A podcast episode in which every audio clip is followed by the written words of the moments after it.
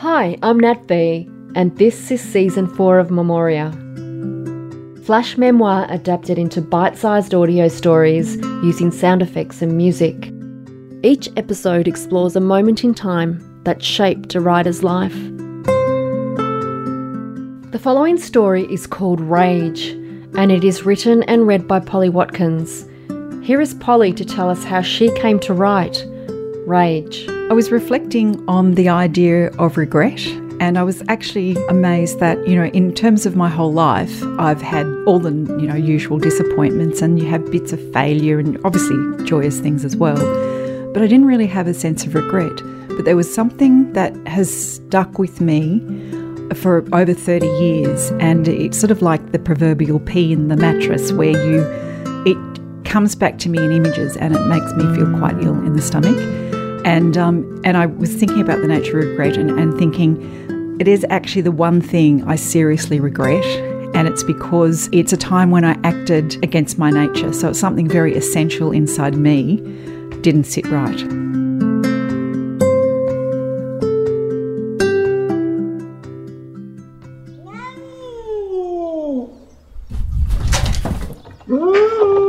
Every night he rampages across our tin roof, night dueling with other Toms, chorusing strangle cries, murderous children running amuck. By daylight, his presence is a shifting shadow of grey mottled fur. I set a lump of raw beef just beyond his bush refuge. His wariness spikes the air. I expect he won't show until I'm gone. But starvation spurs daring. He darts out, grabs the meat, and bolts. He's ragged and worm thin with crusting wounds from last night's escapade. Each day, I leave the meat further away, marking an imaginary trail that lures him inch by inch into the open. The first cat we had materialised from a tiny smudge of black squashed between ice and beer at a neighbourhood barbecue. Retrieved, half frozen, damp, and spluttering. Mum warned that the kitten was too weak to survive. Our love was insistent, and her frailty dissolved in our fingertips. She grew up a wild, free roamer, hanging with the other tough street strays. And when her belly grew fat, we kept all five kittens. Gran would have drowned them in the toilet. But Dad loved animals, and we loved him for his kindness. Today, my Tom lolls in sun spilled pools under the locust tree. He's becoming brazen. When I place the meat, I stay close. His flame eyes watch me, watching him.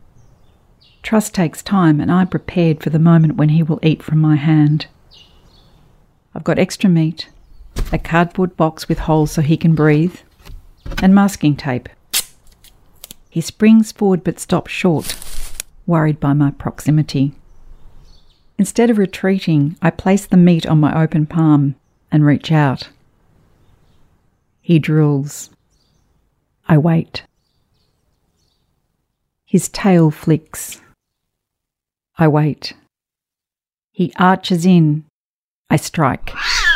Claws shred my arms as I thrust his howling mass of fury into the box, reassuring myself this is the right thing to do. He's a feral, the destruction they cause to wildlife.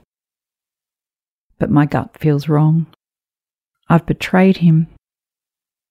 I'm not prepared for the sheer force of him, his lust for life. He pushes hard against the lid. I tape it up, pushing back my distress. The whole time of our drive, he thrashes and cries with unrelenting rage, burning white hot, sparking Dylan Thomas in my brain. Do not go gentle into that good night. Rage, rage against the dying light. I drop the cat off at the vet's and leave, utterly haunted.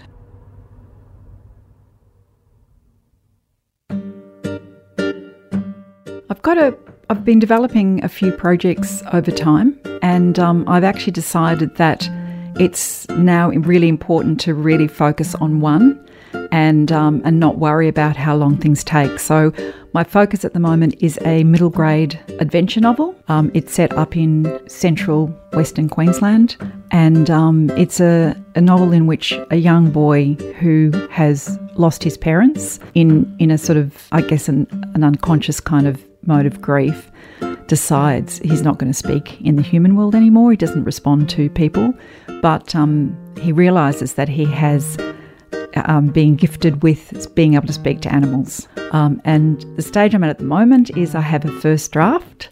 There's a lot of work to go, and so I'm now beginning my second draft.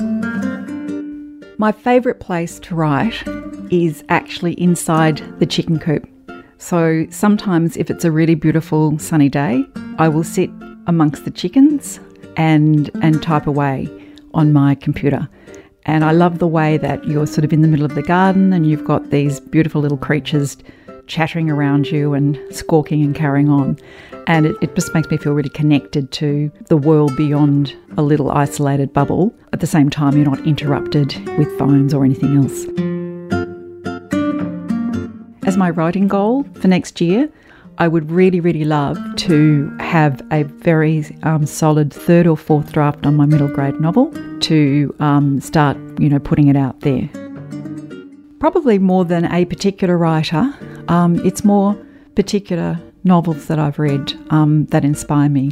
And so, just two off the top of my head are um, The Life and Times of Michael K by J.M. Coetzee and Winter's Bone by Daniel Woodrell. In both cases, I enter completely different worlds, but there's something that's very moving, interesting, and also um, very graceful about the way they write. And I, I, like the fact that there's a whole lot of clarity in the way they write too, while having a very particular style.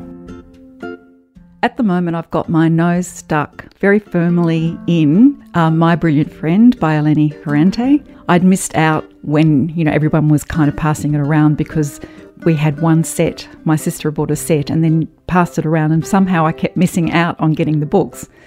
But um, I managed to find um, the first three in a secondhand bookshop for six dollars each. So I bought them all, and now I'm stuck into them. And I think she's, you know, she's really fantastic and totally deserves um, the reputation she's gained.